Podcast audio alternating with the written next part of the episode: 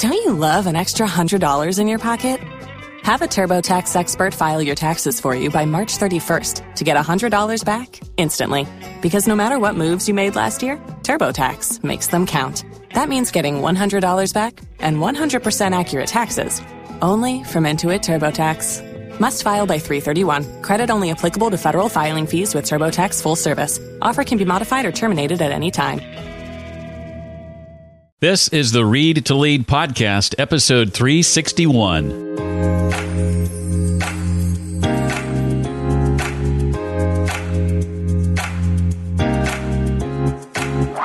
Just extremely important to me that all of the people out there who are creating good businesses and great works of art and great causes get really comfortable with drawing attention to themselves and getting people emotional around their ideas and then learning how to do it.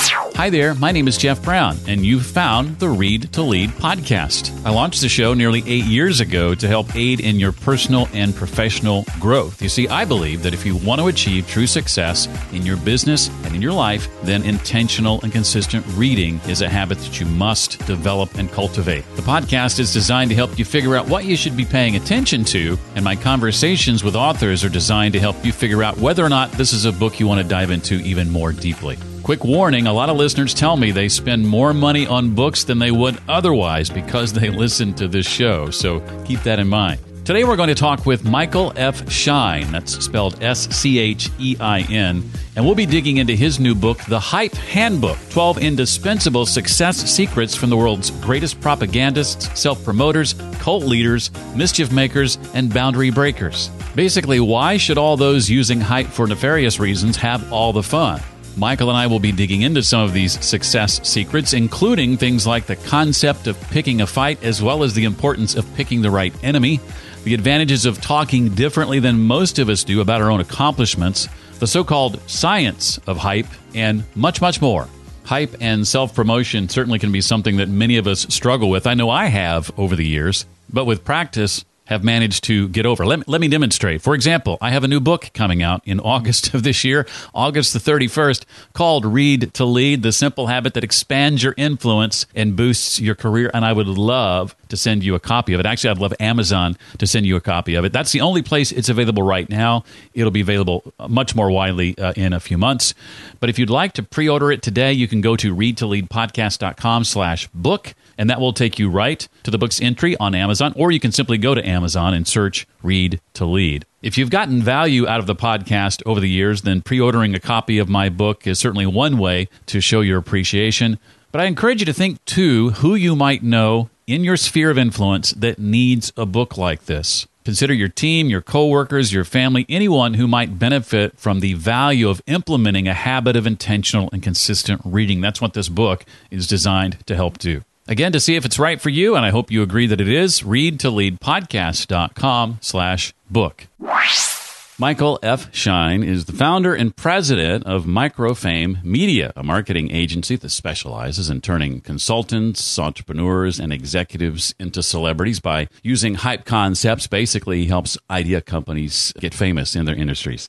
Some of his clients include eBay, LinkedIn, and the University of Pennsylvania, and his writing has appeared in Fortune and Forbes. I'm not jealous. Inc., uh, Psychology Today, and Huffington Post. He's also an international speaker as well. His new book is called The Hype Handbook 12 Indispensable Success Secrets from the World's Greatest Propagandists, Self Promoters, Cult Leaders, Mischief Makers, and Boundary Breakers. I am excited to welcome him to the Read to Lead podcast. Michael, thank you so much for being here. It's a pleasure to be here. Whenever I get to have a conversation that's about reading and books, that is one of my favorite things to do. well, you've come to the right place for that, for sure. Well, I, I, thought a good place to start would just sort of unpack this idea of hype, or at least how you define Michael, hype exactly, and how it's not necessarily in and of itself, though it may sound like it to many of us, an immoral uh, force.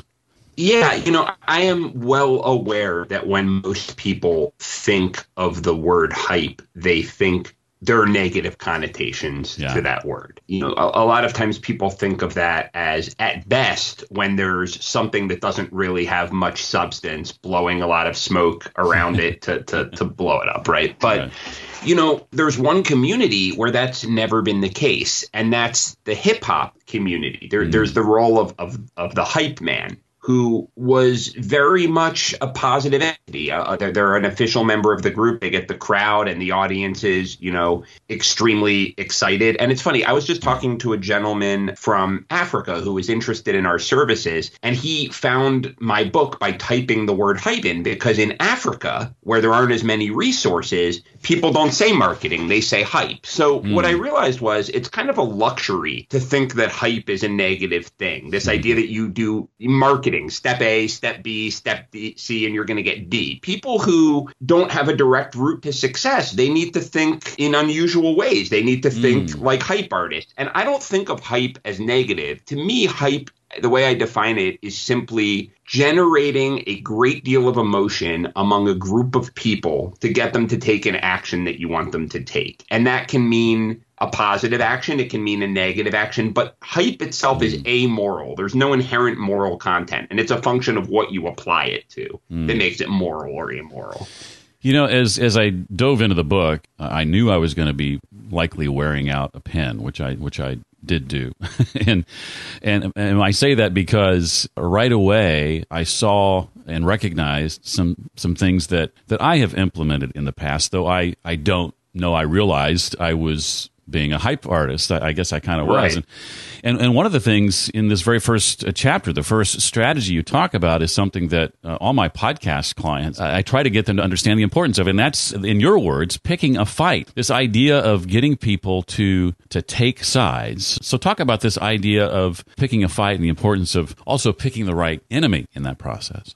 So it's very interesting. Human beings, most human beings anyway, want to be liked. We want to fit mm. in. We don't want to make waves. And we don't like the idea that to be successful, we need to, that maybe not everyone will like us, that we need to take bold stands that, that make people angry. But, you know, there's been actual anthropological and biological research about how deeply embedded human attraction to an adversarial sort of dynamic is. So, so hmm. um, there was an anthropologist who did some really groundbreaking research. He found an alcove on the coast of Africa, and for various reasons that we don't have time to go into right now, it's pretty clear that when there was an ex- a mass extinction event of, of of humanity many hundreds of thousands of years ago. There was one group of human beings that were all descended from that retreated to this area and mm. survived. And it was because there was a very dense population of shellfish there, which is very easy to get. You know, you don't have to hunt for it and that sort of thing.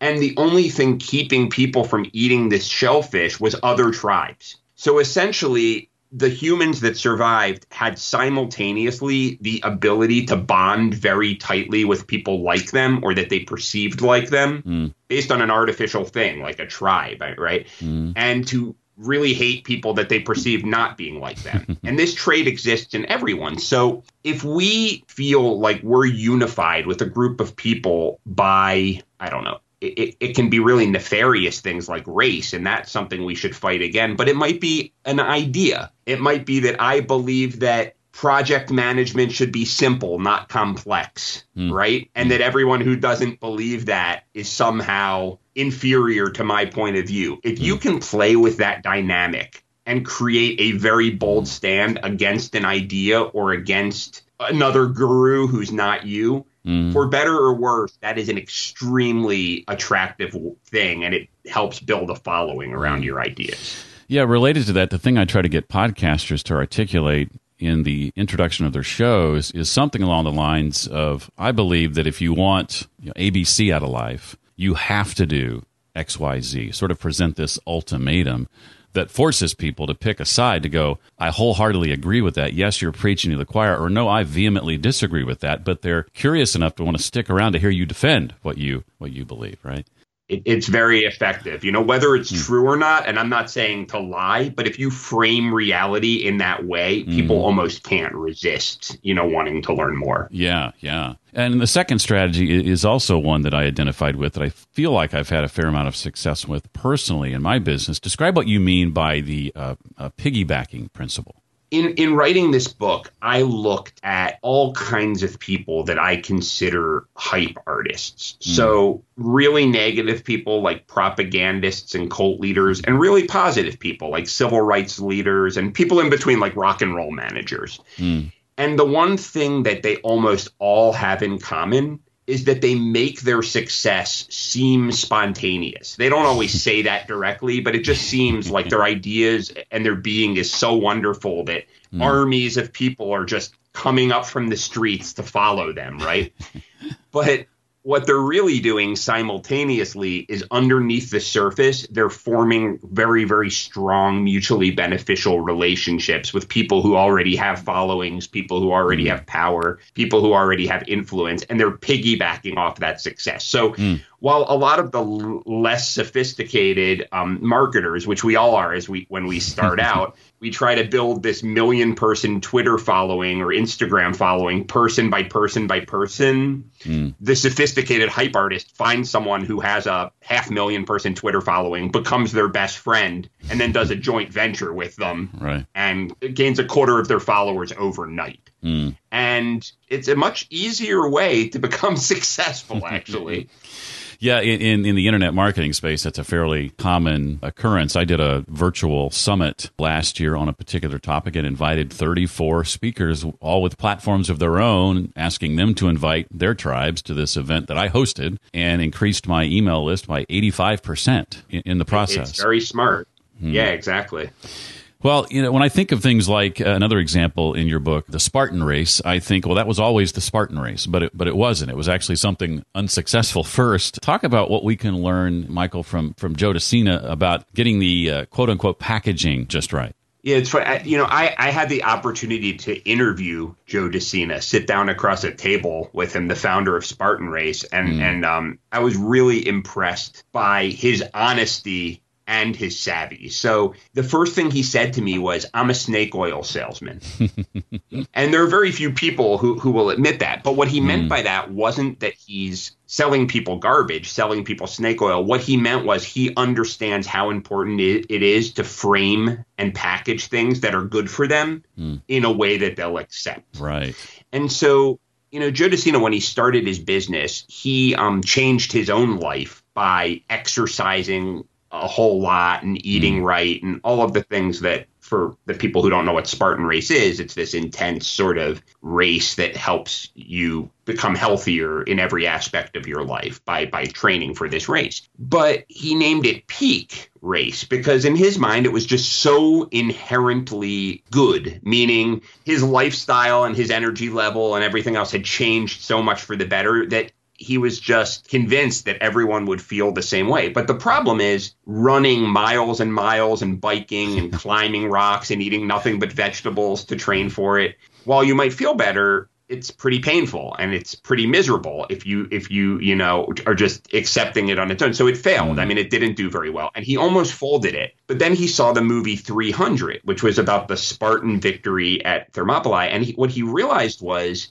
there were all these people getting excited about the rigor of the Spartan lifestyle. So while it's like, okay, hey, you can eat vegan, you know, eat sparsely and run like crazy and be tired all the time, uh, you know, when you're not exercising and hurt your body and it's peak. Well, no one wanted to do that. But when he gave people the ability to feel like a Spartan, to identify like this noble, proud warrior group and you can be a modern day Spartan in this cushy world, suddenly they were part of a tribe. They could hold their head up hmm. high. Suddenly the pain was reframed as a certain sort of pleasure. So he renamed his um, company, you know, Spartan Race. He even takes groups to Sparta. He has people do the Spartan cry. If you hit certain levels, you're a Spartan. And it carries through in everything he does. I, I, when I met him, he had this rock on a chain from Sparta that he carried around with him everywhere to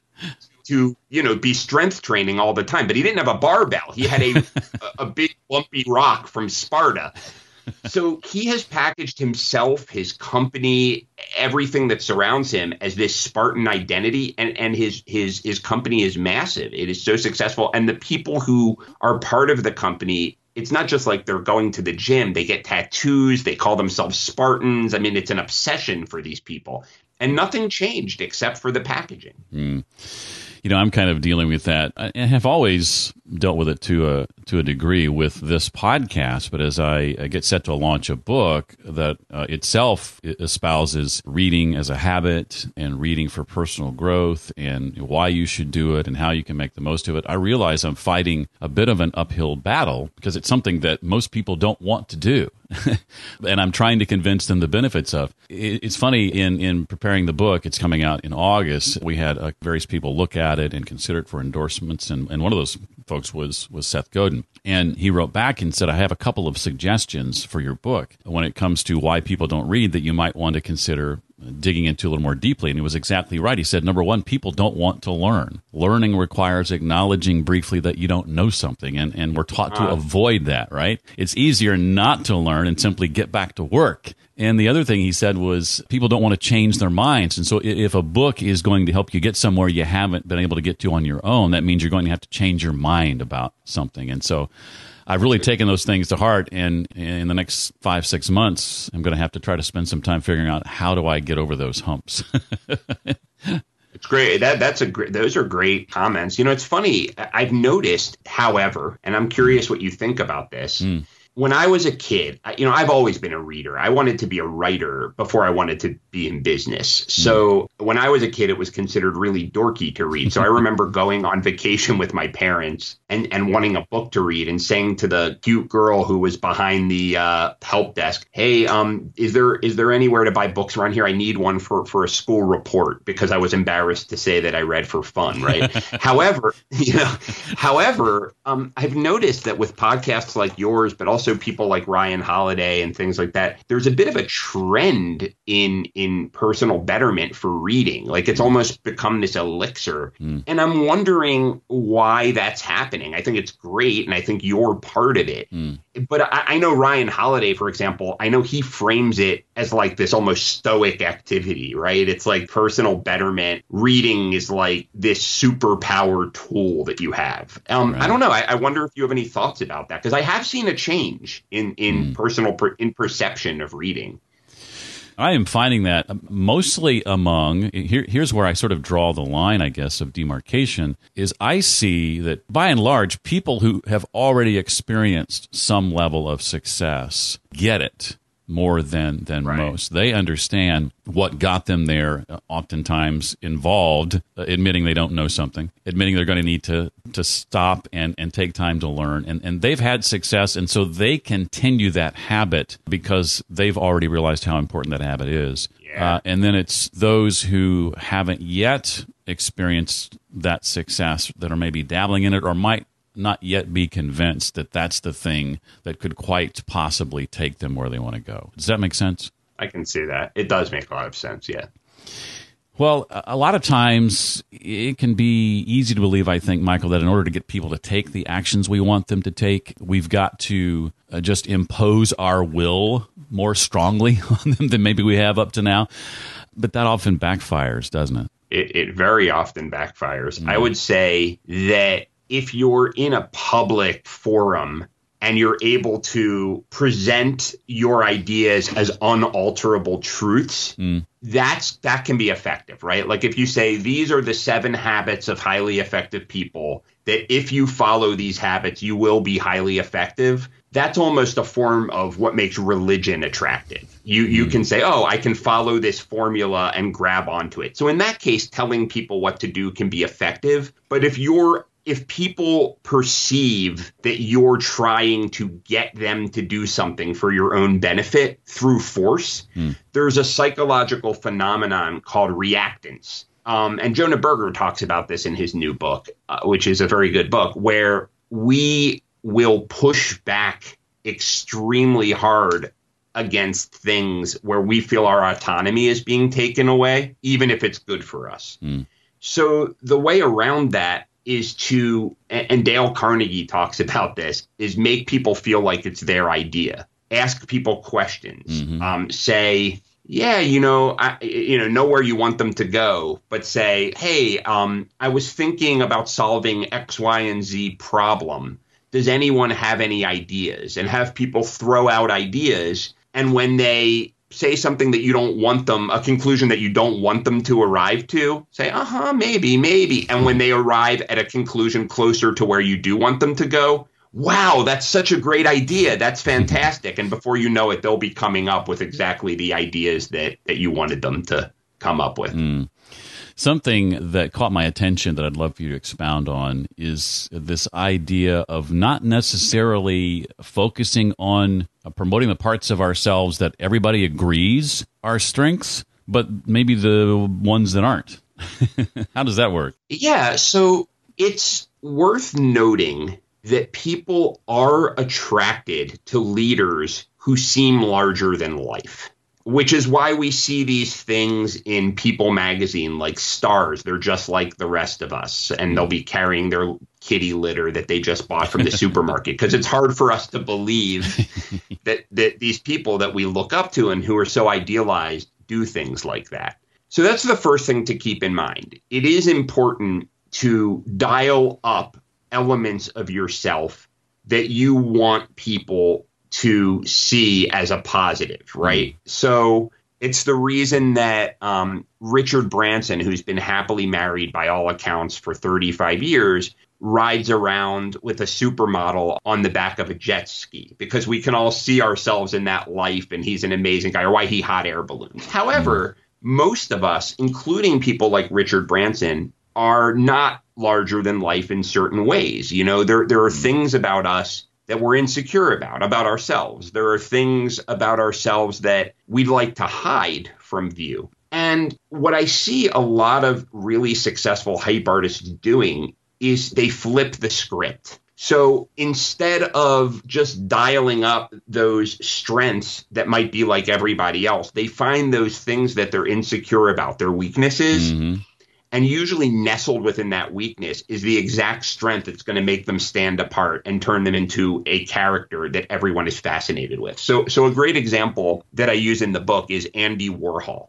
Andy Warhol was always a good artist. I mean, he could always draw and, and paint. But other than that, he had everything going against him. Mm-hmm. I mean, he grew up in the 1940s. He, he got famous in the 60s, but he was a kid in the 40s. He was ridiculously shy probably would be considered social anxiety today. He was gay, mm-hmm. and it was very clear that he was gay. And this was a time where being gay was illegal. I mean, it was mm-hmm. uh, considered very strange and and you know on the fringes of society. He had acne. He was balding at a very young age. So what he did was this: he took his shyness, and instead of saying, "I'm going to go to Toastmasters and I'm going to get out of my shyness and this and that," what he did was he created this communication style which was very enigmatic. So people would say to him, the press would say to him, "Why do you paint cans of soup?" And he would say, "I like soup." In a very quiet voice. and the press would hover over that. Well, what did he mean? Was that a comment on commercialism?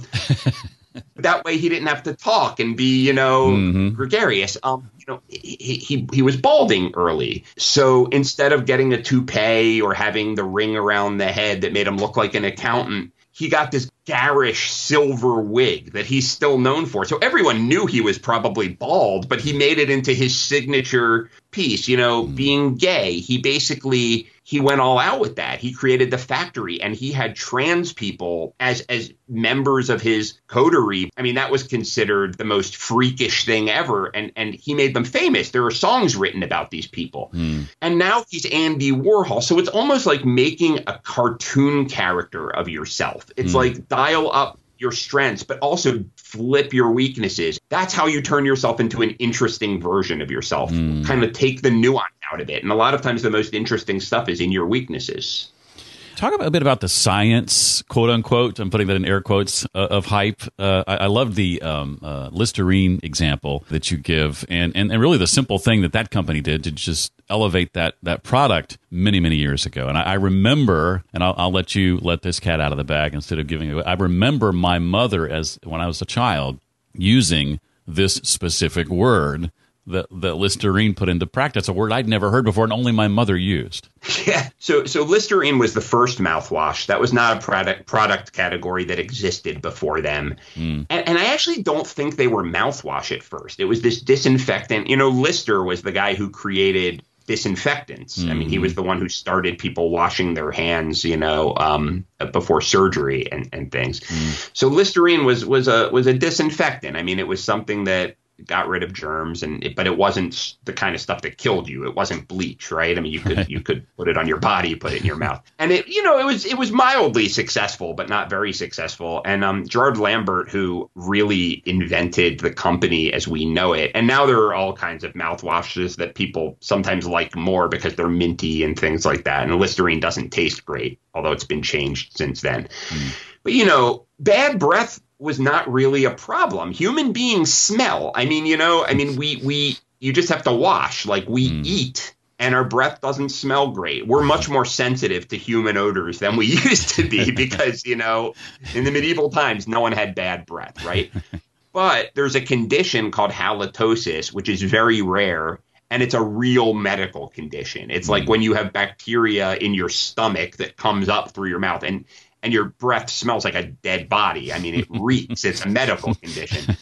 So Gerard Lambert found this condition in an obscure medical book and he started to use it in his advertising just as bad breath. He would say, use this product, which no one knew they had a need for, to eliminate halitosis. You'll never get close to another human being if you have halitosis, halitosis, halitosis. Mm. And suddenly everyone was terrified that their bad breath it, it was no longer bad breath. It was halitosis. it was this very, you know, difficult thing. So, I mean, Listerine became Listerine. It's, yeah. it's, you know, so the idea is the more common your concept is, a lot of times there are two kinds of ideas in the world. There are mm. ideas that are really groundbreaking, and that's why they're mm. effective. And if something is truly groundbreaking, I don't mean, hey, I think my ideas are great. I mean paradigm shifting. Mm sometimes people have trouble accepting those ideas because they're too new. And in that case, you need to radically simplify them. But if your ideas are common, and that doesn't mean bad, there are a lot of ideas that are a lot like everyone else's that are still very useful and very good, right? Mm. Then putting a bunch of scientific sounding jargon around it serves as an indicator of authority. So, you know, Simon Sinek, who basically has a book, Start with Why, and it, it, it's you know, perfectly good book, but he's basically just giving another argument for do what you love with some nuances. Mm. He talks about dopamine and norepinephrine and the bonding that happens when you start with why and this and that. And as a result, a guy who, ba- I mean, my, my mom could have given me that advice. Love what you do. Start with the reason why you're doing something. Suddenly he's this guru to hang on to and, you know, this and that. And um, what's funny about him is he never was a science guy at all, not even a social scientist. He was an ad man. Mm. So uh, the connections are myriad. Well, strategy number 10 of the 12 in the book is about incorporating drama in theater. Why is it important, Michael, for professionals to learn to seed the, the pleasure, to quote you, they deliver with doses of, of discomfort? This was something in my research that surprised me. A, a certain portion of what I included in the book were things that I used for my clients mm-hmm. and myself that I confirmed with the research. This was really a surprise to me. So it turns out that when you deliver nothing but pleasure and good feelings to people, they're not as emotionally attached to you and mm. what you do mm. as when you see that pleasure with small doses of discomfort. And at, at its extreme, you know, Tony Robbins, because he's a really good hype artist, however you feel about his ideas, he is an incredible generator of emotion that gets mm-hmm. people to buy things. Mm-hmm. He has these firewalks. And if you asked one of his fans, they would say that the reason that the firewalks are so important is that it, it, it makes you confront your fears and, and, and this and that. However, the firewalks help Tony Robbins more than anyone else. What Tony Robbins is really good at is getting people into a euphoric state mm-hmm. at his events, which puts them, they're sure they're going to change their lives and they buy a lot more of his products while they're there. And then when they leave, they usually fall short and then come back. And so there are all kinds of examples of this. I mean, there are religious cults who have you walk over hot coals. Andy Warhol used to always inject small doses of, like when he would have his happenings, he would put strange sounds and disorienting lights. So, am I telling you as a listener or a business person that you need to make people walk over hot coals? No, I, am not. However, we always, many of us think in terms of there, there's this phrase that we all know over what is it over promise no no under promise and over deliver mm. And i would say i question the wisdom of that you should always do a good job for people but i find that when your customers and clients say jump and you say how high people become very used to mm. that level of service very very quickly mm. and that becomes the new norm right so you always have to deliver but it's also important if you're trying to really attract people to you that you make them uncomfortable at certain points. Mm. It's exactly what Seth Godin was saying. Point out where they're going wrong. Mm. Call them out for their bad ideas mm. politely, but but do it. Make them do some of the work. You know, create tools for them and then say to them, this is going to be really hard for you to change. You need to show up and do the work. Mm. And if they don't, tell them and give them a lot of work to do. Mm. And if you can seed your delivery with doses of discomfort, it's seductive. People will come back for more. I'm so happy to hear you say that in part because as I addressed Seth's uh, suggestions in, in going back to the book, that's exactly how I addressed them. Is that how you just described? so I'm, exactly. I guess I guess I did I, I did well there. Well, I've got a couple of questions, uh, Michael. I want to ask you uh, that aren't directly related to the book. Before I do that, anything else from the book you want to make sure we know or, or walk away with today? I guess the only thing is that the reason I wrote this book, I mean, a lot of people have asked me, why would you write a book teaching people how to be more like propagandists and cult leaders and this and that? And some people have even gotten angry. Hmm. And the reason I wrote it was because, especially in recent years, I have been perturbed, to say the least, by people with bad intentions who just take to hype so naturally that their that their bad ideas get a lot of traction. And i mm-hmm. think it does a lot of harm to the world. And i think even though these ideas have no moral content they're not good or bad on balance immoral people take to them more easily because they they see the world as it really is. And it's just extremely important to me that all of the people out there who are creating good businesses and great works of art and great causes get really comfortable with drawing attention to themselves and getting people emotional around their ideas mm. and then learning how to do it. So if there's anything that I want them to take from the book it's that I want to make a case that this is desirable for you if you're doing something great and yeah the book basically has a blueprint for doing all of it once mm. you're convinced of that.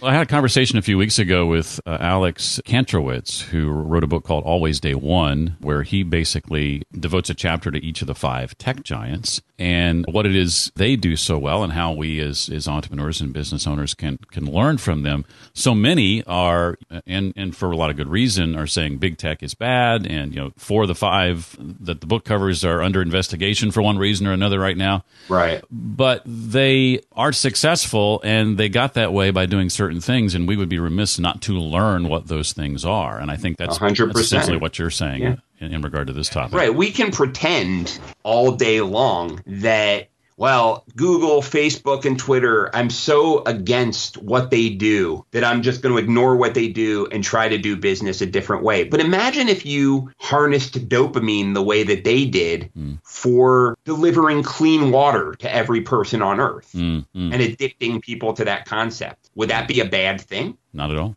It would be a wonderful thing. So hmm. learn from them. Exactly. yeah. yeah. Well, I know you love to read. Well, we've talked a bit about that. Give us some insight, Michael, into your history with reading and, and the impact that books have had on your life, and maybe how how has the habit of reading consistently and intentionally, would you say, played a role in your success, if it indeed has? It has, without a doubt. When I was a kid, I never wanted to be in business. I mean, I, I own a business uh, now and I love it Mm. But I'm not one, you know, there are two kinds of business people. There are business people who love the game of business. You know, if, if the opportunity is in telemarketing or sheet mm. metal or ball bearings, that doesn't matter because it's a mm. function of that game of business. For me, business is a vehicle for my stuff, for my ideas, for, for, mm things that I'm interested in, which is, you know, what people might call marketing, what I call hype, which is content, which is, you know, these sorts of things. So when I was a kid, I wanted to be a novelist. I mean, I, I was obsessed with books. I mean, my mom read to me every night, and we read the Narnia books together, and we read, you know, Roald Dahl. And then I moved on from that and I, I, I read all that stuff myself. And then I was really into Stephen King, and uh, you know I've just always been a reader, and I read mostly fiction. However, we had an encyclopedia at home, and my mom used to make fun of me when I was a kid. I used to sit on the toilet and read uh, the encyclopedia. you know, that was my uh, you know so um you had to say that right as i took a sip of coffee too. Right. So so you know i've i've always been a reader and um I, I guess as i've gotten older i realized that that love of reading has just been a bit of a superpower for me because mm the way I work is that I like to digest lots of inputs from different sort of sources and make connections between them. Mm. So I think one thing that I do that has helped me, which I don't think it's enough just to read business books. I mean, I know you talk to to a lot of business book readers. I think you should read business books because mm-hmm. there's a lot of knowledge in them. Sure. But I also think if everyone is reading, like for example, a great book is Launch by Jeff Walker. It has a blueprint for mm selling digital courses. And everyone who's doing that should read it. But if that is the only book you read and you feel like your eyes have been opened and you're not reading books that aren't business books, mm. then you're just doing the same thing that everybody else is doing and you lose your competitive advantage. So mm. so I think I still I read business books, but I read fiction still. I read history. I read certainly a lot of strange books that I read worked their way into the hype handbook. I mean, I you know Andy Warhol came from a biography on Andy Warhol that I happened to be reading, and that's mm. not something I would have read for business purposes. Right. For example, so um, I don't know. It's everything to me. Sometimes I'm I'm unusual. I sometimes feel guilty for reading so much because I, am like I should be working right now. I identify with that. Uh, is there a book or two that stands out as uh, over the course of your career as, uh, as having uh, left a lasting impression on you? What's what's maybe a book or two that you occasionally find yourself recommending to to other people, or is there one? There's a lot. Yeah, there's tons. We could talk for hours on this because I'll go into every one of these fields that I just mentioned. But I'm, I'm gonna I'm gonna focus on a couple that um are, are kind of tied to the topic, you know, at hand. There are two books that were really formative in developing my sort of view on mass psychology that I call hype. Mm. One of them, and they're both good reads, although they're they're they're not business books per se. One is called The Crowd by Gustave Le Bon. So it's old, it's from 1896, I believe. Oh, wow. Okay. Pretty short. So basically, this guy, Gustave Le Bon, was a young man when the Paris Commune happened, which was this group of people who took over Paris for a brief time. And it was like proto communism. It, it, it, was after the French Revolution, but they were going to create this egalitarian society in Paris and this and that. And I don't know, a couple months went by, and then the French government came in and retook the city and, and hmm. Cracked down on everybody. So the Paris Commune, who were clearly defeated, just started burning Paris to the ground. Mm. They started like burning, just going into a frenzy and just burning things for no reason. And Gustave Le Bon saw this and was like, why do people behave like this? Like, this is so irrational. They have absolutely nothing to gain by doing this, right? So he basically dedicated the rest of his life to studying this. And he's known as the first crowd psychologist. And it's funny, I was watching the earliest Trump debates, the primaries, mm. when no one thought he would win. And I just so, I was on a business trip and I just so happened to have this book with me. And I was like sort of flipping through it absentmindedly and reading portions of it and watching the debates. And I became convinced Trump was going to win before any of my friends did. I mean, the things he would say was like crowds are extremely susceptible to signifiers of prestige. And when there are no signifiers of prestige, money is an excellent substitute. Mm. It would say crowds are very susceptible to vague, future focused, easily repeatable phrases. It, it, was just crazy. So, I mean, I don't know. I mean, this is an example of, of a book that everyone, anyone who wants to drive attention and get people fanatical about their stuff, which I think everyone should do, mm. should read. Um, disclaimer there's a little bit of mild racism in there because it was written so long ago, but just yeah yep. discard it, you know? Yeah. There's another book that's more recent called Brainwashing by Kathleen Taylor. It's an academic book, but some academic books are really dense and, and boring and hard to read. This one this one is not. It's actually interesting and she's a good writer. Uh, basically this woman studies the phenomenon of brainwashing, including whether it even exists, whether there's such a thing as brainwashing. Mm but in doing so, she really lays out some interesting things about the inaccuracies in human perception and how our thoughts and opinions get changed and sort of fixed in the mud by certain kinds of leaders. So that was another. If you really want to go deep into this stuff and get a competitive advantage, those are two really good books to read. Great suggestions. Thank you. Well, finally, uh, Michael, as you look ahead to the rest of the year, what's uh, got you excited? Yeah, so of course the book, and and of course you know we're doing our typical agency projects where um, companies come to us and um, we help them help them become kind of the dominant figure in their niche, so they can get more business and and things like that. The thing I'm most excited about be- beyond that is I just launched a program called the Hype Unitory. It's part university and part laboratory. Mm. So in the wake of the book, um, fortunately, it's it's built some buzz.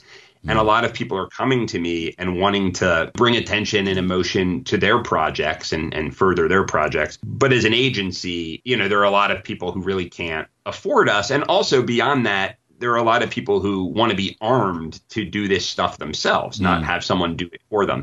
Right. However, as you know, yeah, I mean, my I, I I'm really driven by the mission of getting lots and lots of good, well-meaning people to become hype artists instead of all the bad people who are out there. So yeah, I, I um created a program where it's by application. You apply, and if you if you're admitted, I'll do a few cohorts of it. You work with me, 10 to 15 people, and what we do is I give you the tools to master each of the modules. We sort of customize them together as a group for each person. And then between sessions, everyone goes out and implements, does experiments with them on their own. And then you mm. come back and we review what happened in the data and we hone it further. So by the end, you have a working, you know, hype campaign that you've created and you've crafted. So that's been mm. a whole lot of fun. And the other thing I'm excited about is something I do all the time. It's it's a little similar to what you do, but but different. It's called the uh, the Hype Book Club. So because I read all of these crazy interesting books. People I, I, recommend them to people. So mm. it's it's called hypereads.com mm. and uh, if you sign up I, I, send recommendations of all these counterintuitive books and it's become a bit of a community. We trade a lot of emails and communicate oh, a lot. So very cool. I always enjoy that. Yeah. Awesome. Well, the book again is called The Hype Handbook 12 Indispensable Success Secrets from the World's Greatest Propagandists, Self Promoters, Cult Leaders, Mischief Makers, and Boundary Breakers. His name is Michael F. Schein. Michael, thank you so much for being a part of the uh, show today. Really enjoyed having you. And as I said, I wore out a pen reading this book. I recommend it to everyone listening. Well, I know you read a lot of books, so that's an absolute, you know, an absolute honor, and it, it, was great being here. As I said earlier, I got a lot out of this book, and I think you will too. If you've got an idea, a product, or service that you're trying to spread the word about, start with the Hype Handbook. For a summary of what Michael and I chatted about today and to get quick access to the links and other resources mentioned, check out the page on my website dedicated to this episode. That's at readtoleadpodcast.com slash 361 for episode 361. And as I mentioned at the beginning of this episode, I hope you'll consider pre-ordering a copy of my book called Read to Lead, the simple habit that expands your influence and boosts your career. You can do that when you go to readtoleadpodcast.com slash book. My book, by the way, set to release on August the 31st. In the coming weeks, we'll be hearing from authors like Megan Hyatt Miller, Jon Acuff, and John Lee Dumas. And next week, we'll talk with Mark Herschberg, author of the book The Career Toolkit Essential Skills for Success That No One Taught You. That's next time on the Read to Lead podcast. That does it for this week. I look forward to seeing you next time. Until then, remember leaders read and readers lead.